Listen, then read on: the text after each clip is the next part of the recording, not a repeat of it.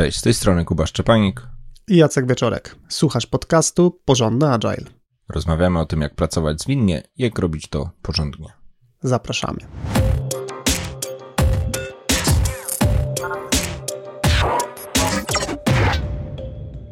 W dzisiejszym odcinku skupimy się na tym, jak rozpoznać sztuczną zwinność. Punktem odniesienia dla nas będzie materiał, który został stworzony przez Radę do Spraw Innowacji, mieszczącej się przy Departamencie Obrony USA. Dokument nazywa się How to Detect Agile BS i wskazuje obszary, na które warto zwrócić uwagę, jeżeli chcemy poważnie myśleć o uzyskiwaniu wartości ze zwinności.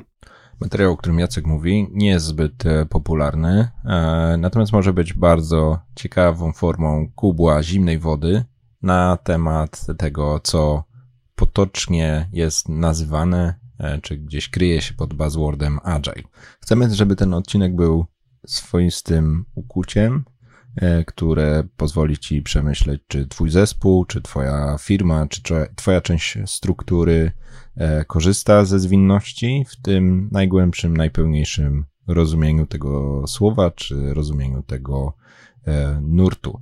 E, wiele firm, wiele projektów, wiele produktów deklaruje, że rozwija się z wykorzystaniem Agile'a, ale tych elementów, które w tym odcinku wymienimy, bardzo często brakuje i tak naprawdę są to braki krytyczne. Przytoczymy kluczowe sygnały ostrzegawcze e, przygotowane przez autorów e, materiału. Będzie ich sześć i dodamy do tego nasz komentarz.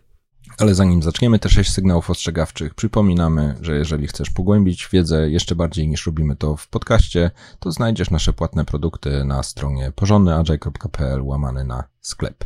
I przechodzimy do punktów wskazanych w raporcie. O czym mówi pierwszy punkt raportu Kuba. Pierwszy punkt mówi: Nikt z zespołu nie rozmawia i nie obserwuje użytkowników produktów akcji. Tutaj jest ten e, wyjątkowo e, istotny smaczek, że jest to materiał zbudowany przez e, grupę związaną z Departamentem Obrony i tak w ogóle Departament Obrony jest znany ze swojej inspiracji tego, czym Agile powinien być w bardzo poważnych projektach, bo mówimy to o realiach samolotów, wyposażenia nowoczesnego pola walki. No i w tym kontekście warto to dopowiedzieć, że mówimy tutaj o faktycznych użytkownikach e, naszego rozwiązania. Tutaj w materiale jest wprost powiedziany software, ale myślę, że możemy to traktować rozszerzająco faktycznych użytkowników. No i przykład ten wojskowy, no to będziemy do niego wracać, ja go będę na parę sposobów przytaczał, ale wyobraźmy sobie, że mówimy tu o prawdziwych żołnierzach, którzy w realiach albo faktycznego pola walki, albo w realiach no, no, ćwiczeń na poligonie korzystają na przykład z karabinu. No i tutaj punkt o tym, że zwinność y, jest wtedy, gdy zespół wytwórczy, zespół projektowy faktycznie widzi, rozmawia, ma możliwość bezpośredniego kontaktu z użytkownikiem naszego rozwiązania. I warto tutaj zwrócić uwagę, żeby opierać się pokusie rozmawiania z jakimś reprezentantem, przedstawicielem, liderem, kierownikiem, e, kimś, kto mm, będzie dla nas taką e, pokusą pod tytułem może nie musimy rozmawiać z tą faktyczną osobą, która korzysta z naszego produktu, może lepiej porozmawiajmy z kimś, kto wie, albo może kto, ktoś, kto zagreguje pewną wiedzę, e, no i na pewnym oczywiście uproszczeniu czy uogólnieniu opowie nam, jakie są problemy. E, mogę tu powiedzieć za siebie, za każdym razem, kiedy jako programista miałem okazję rozmawiać z osobą, która używa produktu, który tworzę, e, no to były to doświadczenia zmieniające moją perspektywę na temat tego, jaki w ogóle problem chcemy rozwiązać. E, I moim zdaniem nie jest to do e, zastąpienia, e, czy nie doświadczymy tego, jeżeli posłuchamy opowieści osoby, która no w pewnym sensie już z drugiej ręki opowie nam, jak to wygląda w akcji. Moim zdaniem to trzeba zobaczyć, tego trzeba doświadczyć, no i jest to bardzo takie empatyczne doświadczenie. I specjalnym typem e, e, takiego zaburzenia zwinności, o której tu mówimy, może być też bazowanie na pośrednictwie product ownera, że to product owner w naszym zespole rozmawia i obserwuje użytkownika, a cała reszta zespołu już e, zdaje się na relacje z drugiej ręki. Tutaj każdy pośrednik między członkami zespołu, którzy mogą wyciągać sobie swoje własne wnioski na bazie swoich własnych obserwacji użytkownika, klienta czy, czy odbiorcy, ktokolwiek jest e, to w naszym kontekście. Każdy taki etap pośredni to będzie potencjał na wszystkie błędy czy, czy pułapki efektu głuchego telefonu. Drugi punkt wskazany w raporcie brzmi: końcowi użytkownicy produktu nie uczestniczą w procesie wytwarzania.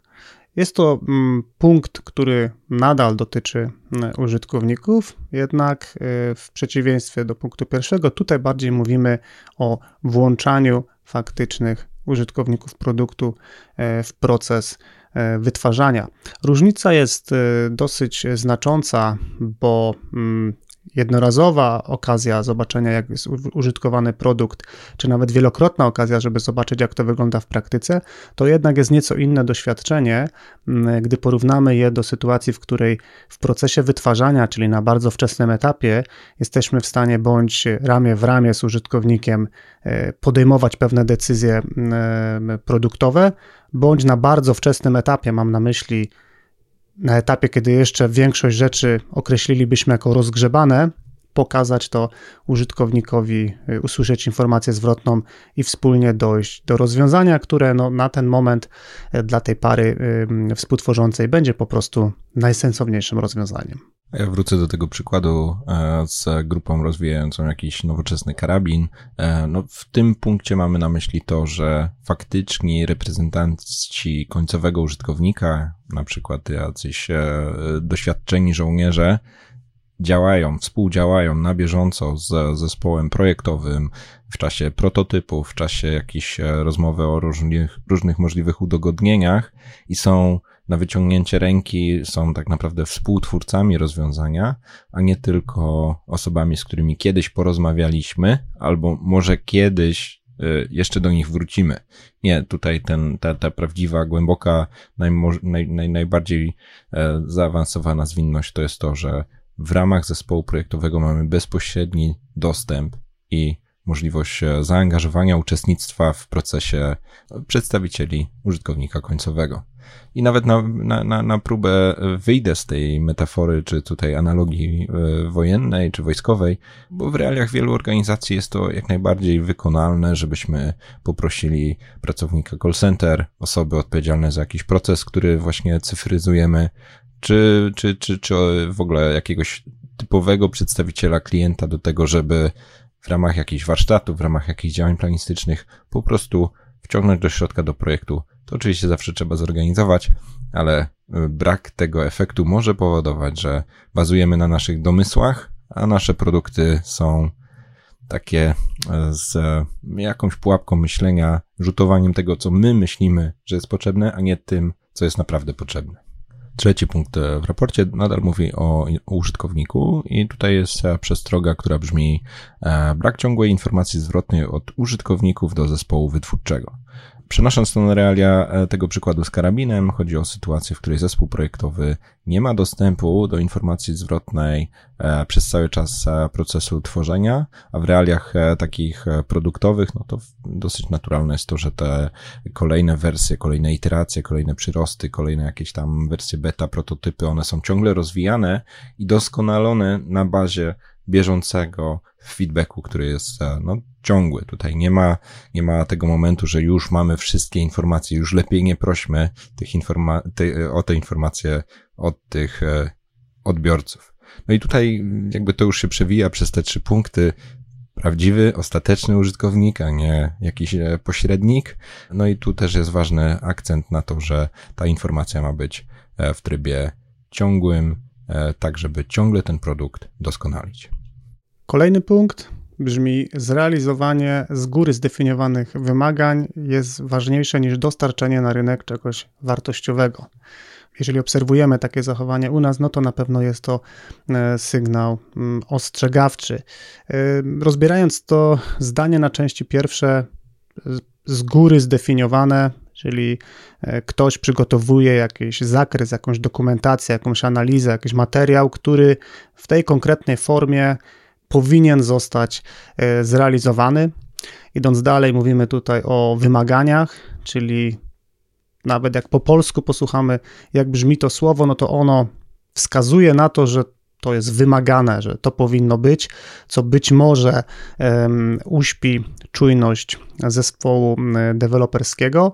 No i jakby to wszystko staje się istotniejsze niż to, co faktycznie możemy dostarczyć na rynek, czyli ta zgodność z tym, co wyprodukowaliśmy w kontekście tego, co mieliśmy w dokumentacji, e, no nie powinna być istotniejsza od tego, e, żeby dostarczyć coś wartościowego, co faktycznie może e, być użyteczne dla użytkowników i rozwiązywać jakiś problem na jak najwcześniejszym etapie.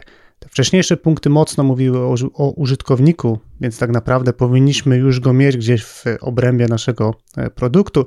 Natomiast ten punkt wskazuje na to, że powinniśmy być gotowi na to, e, że zmiana, ze względu na to, że chcemy słyszeć informację zwrotną, będzie się pojawiać w trakcie życia naszego projektu czy produktu. I zwłaszcza większe przedsięwzięcia, czy to jest e, duży projekt, czy to jest e, jakiś produkt, który planowany jest już od razu jako duży, może niebezpiecznie mocno wpadać w tą pułapkę, o którym mówi ten punkt z raportu, Ktoś ustala zakres, ktoś ustala jakieś obowiązkowe punkty, ktoś definiuje jakieś e, cechy produktu, które powodują, że ten produkt będzie taki wspaniały i to wszystko zaczyna stać się jakimś takim obciążeniem. Robimy projekt, produkt, który będzie rozwijany przez najbliższy rok, dwa albo jeszcze więcej i kompletnie gubimy koncepcję szybkiego prototypowania, szybkiego dostarczenia jakiegoś MVP, jeśli, jeśli możemy użyć tutaj tego skrótu, czyli jakiejkolwiek formy właśnie wczesnego dostarczenia chociaż cząstkowej wartości. I przenosząc to na realia e, tego przykładu z karabinem, e, no to może być taka też e, duża pułapka przemyślenia jakiegoś takiego genialnego pomysłu, który rozpisuje wszystkie możliwe wymogi, wszystkie możliwe warianty, wszystkie możliwe kombinacje, które powodują, że całe to przedsięwzięcie wybudowania takiego karabinu będzie niezwykle rozwleczone w czasie, zamiast e, poszukania jakiejś e, prototypowej wersji, która być może na wczesnym etapie realizuje tylko jakąś część wymogów, na razie nie będzie doczepianej latarki doświetlającej w nocy, ale za to e, szybko będzie można to przetestować w realnych warunkach i odkryć na przykład, że e, wypada z karabinku magazynek e, na pociski albo kolba jest jakaś wyjątkowo niefortunnie niewygodna. Więc tutaj koncepcja szybkiego dostarczenia chociaż części jako coś kompletnie przeciwstawne realizacji z góry zdefiniowanych, z góry zaplanowanych wszystkich cech, feature'ów czy wymagań w ramach danego produktu. Przedostatnia przestroga, e, sygnał ostrzegawczy o tym, że możemy mówić o sztucznej zwinności, jest zupełnie z innej perspektywy, e, perspektywy interesariuszy projektu. Przestroga brzmi: interesariusze projektu działają w izolacji od siebie. I to jest bardzo ważne doprecyzowanie, że raport mówi o interesariuszach w takim znaczeniu trochę innym niż możemy być przyzwyczajeni, e, gdy patrzymy na przykład na świat perspektywą Scrama. E, tutaj w, dosłownie w raporcie w, po przecinku są wymienione takie perspektywy, e, że, że interesariuszem projektu mogą być deweloperzy, testerzy, osoby odpowiedzialne za bezpieczeństwo, osoby odpowiedzialne za zakupy, jacyś dostawcy, końcowi użytkownicy, więc to jest takie rozszerzające zrozumienie interesariuszy jako osoby wszystkie zaangażowane w projekt, osoby, które mają bezpośredni udział w działaniach, osoby, od których część działań e, zależy. E, no i tu jest bardzo silna przestroga, która też jest moim zdaniem ważnym ukłuciem, czy działania, które są podejmowane w ramach zwinnego projektu, czy w ramach rozwoju produktów w zwinny sposób, czy one realizowane są w ścisłym współdziałaniu wszystkich możliwych interesariuszy, ekspertów, członków zespołu, członków zespołu rozszerzonego, czy może niestety jest efekt e, każdy sobie rzepkę skrobie, e, czyli programiści robią swój kawałek, testerzy trochę równolegle, a trochę w izolacji od nich robią swoje rzeczy. Może jest szereg innych osób, od których zależy sukces projektu, a które są kompletnie niezwiązane z tym, jak działamy jako zespół. I myślę, że tutaj to jest ta taka delikatna różnica. Możemy mieć dobrze zdefiniowanych interesariuszy, tak jak definiuje to raport, i mieć złudne poczucie, że przecież zrobiliśmy kick-off, wszyscy są poinformowani, wszyscy wiedzą, co mają zrobić, no to po prostu e, zróbmy. Natomiast e, no, mm, jednak e, jednym z fundamentów pracy zwinnej jest ta bliska współpraca, częsta współpraca, no co powoduje, że to takie bezpieczne funkcjonowanie sobie tylko na swoim kawałku, na zasadzie odpowiadam od punktu A do punktu B i właściwie co jest w punkcie C mnie nie interesuje, no jest zaproszeniem do kłopotów, e, do porażek, do sytuacji, w których będziemy musieli pewną pracę wykonywać podobnie, no bo nagle się okaże, że pomimo takiego błogiego poczucia, że bardzo dobrze się dogadaliśmy, no to nagle, kiedy próbujemy to połączyć w całość, no to się okazuje, że rzeczy nie działają tak, jakbyśmy oczekiwali. Drugie zagrożenie może wynikać też bardzo mocno z tego, że jeśli w naszych działaniach będzie potrzebna zmiana, to może się nagle okazać, że pierwotne plany na współpracę między tymi różnymi zaangażowanymi podgrupami, czy tymi jakimiś autonomicznymi jednostkami nagle się sypią, czyli współpracujemy dobrze ze sobą, tylko pod warunkiem, że wszystko idzie zgodnie z planem. Mhm. E, Na no, w działaniach e, zespołów zwinnych, projektów zwinnych, e, to zgodnie z planem wcale nie jest mile widziane, na co wskazywały też te poprzednie przestrogi. Feedback od użytkowników, realizacja jakichś zmian będzie wymagała też ścisłej współpracy pomiędzy różnymi stronami w projekcie. Ostatni punkt wskazany przez autorów raportu brzmi: Ręczne procesy są tolerowane w sytuacjach, gdy mogą i powinny być zautomatyzowane. I ta automatyzacja może dotyczyć różnych obszarów. To może być e, automatyzacja testów, czy automatyzacja na przykład procesu e, integracji, jeśli chodzi o wytwarzanie oprogramowania, czy też procesu przesuwania gotowych rozwiązań ze środowisk testowych, czy przedprodukcyjnych na faktyczne środowiska produkcyjne. No i oprócz tego cała masa innych obszarów, które można w jakiś sposób e, zautomatyzować i zdjąć trochę e, ciężar wykonywania tych zajęć e, w sposób manualny. Tym takim przykładem, który dosyć często obserwuję, są właśnie automatyczne testy, gdzie często zespoły wiedzą, że tych testów automatycznych brakuje, ale ze względu na poczucie, że jest tyle do zrobienia, no to może kolejny raz zróbmy je w sposób manualny. W sensie nie inwestujmy czasu w to, żeby je zautomatyzować. No co powoduje, że wprawdzie zyskujemy trochę czasu, ale tak naprawdę nie, nie czynimy żadnej inwestycji na przyszłość po to, żeby kolejne e, momenty, kiedy chcemy przetestować jakiś e, kawałek naszego produktu, żeby to już działo się automatycznie, przez co odzyskalibyśmy czas um, potrzebny na manualne przeklikiwanie się i wyklikiwanie i podejrzewam też, że bylibyśmy w stanie skorelować to też z podniesieniem jakości, e, no bo jednak te procesy automatyczne myślę, że mają mniejszą szansę, e, żeby o czymś zapomnieć.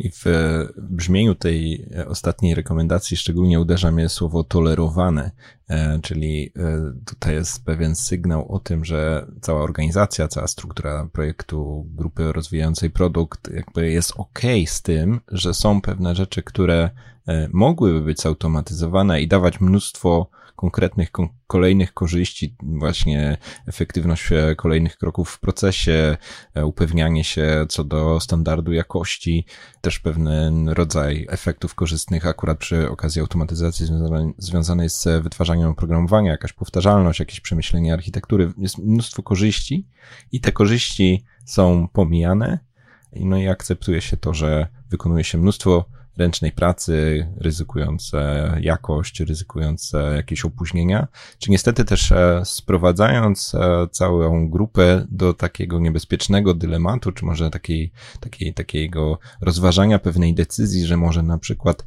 rzadziej integrujmy nasze rozwiązanie, rzadziej wdrażajmy, rzadziej wydawajmy kolejne wersje na rynek, e, no bo to jest duże obciążenie e, nakładu pracy, żeby e, powtórzyć wszystkie te manualne czynności.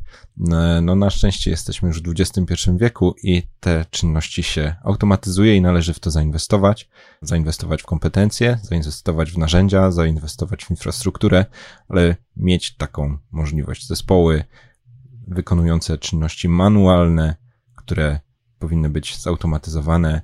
W najlepszym razie nie są tak zwinne, jak być powinny, a być może w ogóle nie są z tego powodu zwinne.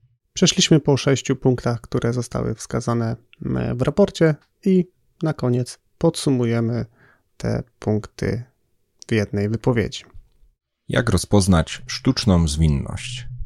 Nikt z zespołu nie rozmawia i nie obserwuje użytkowników produktu w akcji, końcowi użytkownicy produktu nie uczestniczą w procesie wytwarzania, brak ciągłej informacji zwrotnej od użytkowników do zespołu wytwórczego. Zrealizowanie z góry zdefiniowanych wymagań jest ważniejsze niż dostarczenie na rynek czegoś wartościowego. Interesariusze projektu działają w izolacji od siebie i ręczne procesy są tolerowane w sytuacjach, gdy mogą i powinny być zautomatyzowane. Jeśli masz w swojej firmie potrzeby przeprowadzenia szkoleń lub warsztatów, polecamy się Twojej uwadze. E, w odróżnieniu od otwartych szkoleń z katalogu e, dopasowujemy zakres materiału do potrzeb, e, które diagnozujemy wspólnie z organizatorem. Zarezerwuj budżet, zaplanuj działania rozwojowe i odezwij się do nas na porządnyagile.pl łamane na kontakt, jeśli możemy pomóc w Twojej sytuacji. Wszystkie notatki do tego odcinka, artykuł, transkrypcję oraz zapis wideo naszej rozmowy znajdziesz na stronie porządnyagile.pl łamane na 99. I to by było wszystko na dzisiaj. Dzięki Jacek. Dzięki Kuba. I do usłyszenia wkrótce. wkrótce.